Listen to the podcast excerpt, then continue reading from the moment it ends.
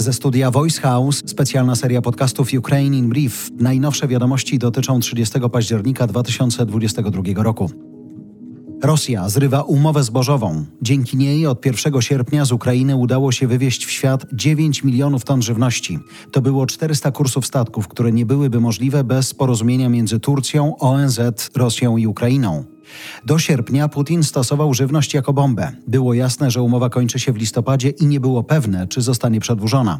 Pojawiały się spekulacje, że Putin wykorzystał umowę w sprawie eksportu zbóż na szczycie G20 na Bali, ale już teraz Moskwa skarży się, że po sobotnim ataku dronów na port w Sewastopolu wstrzymuje ruch promów i łodzi. Ukraina potwierdza, że nie może eksportować zboża z powodu zamknięcia przez Rosję korytarza zbożowego. Statek Icaria Angel z ładunkiem 40 tysięcy ton zboża dla Etiopii nie mógł w niedzielę wypłynąć z portu w Ukrainie. Prezydent Biden jest oburzony zawieszeniem porozumienia. Szef dyplomacji USA mówi, że wstrzymanie umowy zbożowej zaostrza kryzys humanitarny. Prezydent Zełański apeluje o reakcję na zawieszenie przez Rosję umowy zbożowej. Rzeczniczka NATO z kolei dodaje, że Putin musi przestać używać żywności jako broni i zakończyć swoją nielegalną wojnę w Ukrainie. To był bolesny atak w Sewastopolu. Choć Rosja oficjalnie twierdzi, że uszkodzony był tylko trałowiec Iwan Gołubiec, to na niektórych zdjęciach widać uszkodzoną fregatę admirał Makarow. To jest okręt, który zastąpił zatopiony w kwietniu krążownik Moskwa.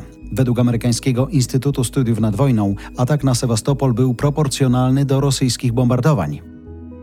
Rosja powtarza, że chce negocjować. Szef dyplomacji Moskwy Siergiej Ławrow zapowiada, że rosyjskie przywództwo, w tym prezydent Putin, jest gotowe do negocjacji, ale tylko wtedy, gdy pojawią się realistyczne propozycje oparte na równym podejściu. Koniec cytatu. Czy Putin stanie przed Międzynarodowym Trybunałem? Komisarz Unii Europejskiej do spraw sprawiedliwości zapowiada, że możliwe jest postawienie prezydenta Rosji w stan oskarżenia przed Międzynarodowym Trybunałem za wojnę w Ukrainie. Procesy zbrodniarzy wojennych mogą ruszyć jeszcze w tym roku.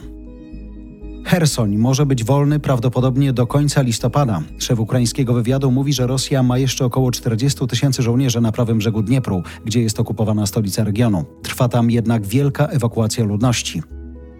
Od początku wojny z niewoli wróciło ponad tysiąc ukraińskich żołnierzy, podaje MSW w Kijowie. Do tej pory odbyło się prawie 30 wymian jeńców, a planowane są kolejne, grupowe i pojedyncze. Linie Cathay Pacific z Hongkongu po przerwie zamierzają wykorzystać rosyjskie niebo. Popularna trasa polarna z Nowego Jorku do Hongkongu ruszy od wtorku. Przedstawiciele linii mówią agencji Reutera, że trasa zapewnia bezpieczny, bezpośredni i najszybszy lot. Nie ma żadnych sankcji, które by go uniemożliwiały. To było Ukraine in Brief od Voice House. Kierownictwo produkcji Dorota Żurkowska. Redakcja Agnieszka Szypielewicz. Dystrybucja Olga Michałowska. Dźwięk Kamil Sołdacki. Redaktor naczelny Voice House Jarosław Kuźniar.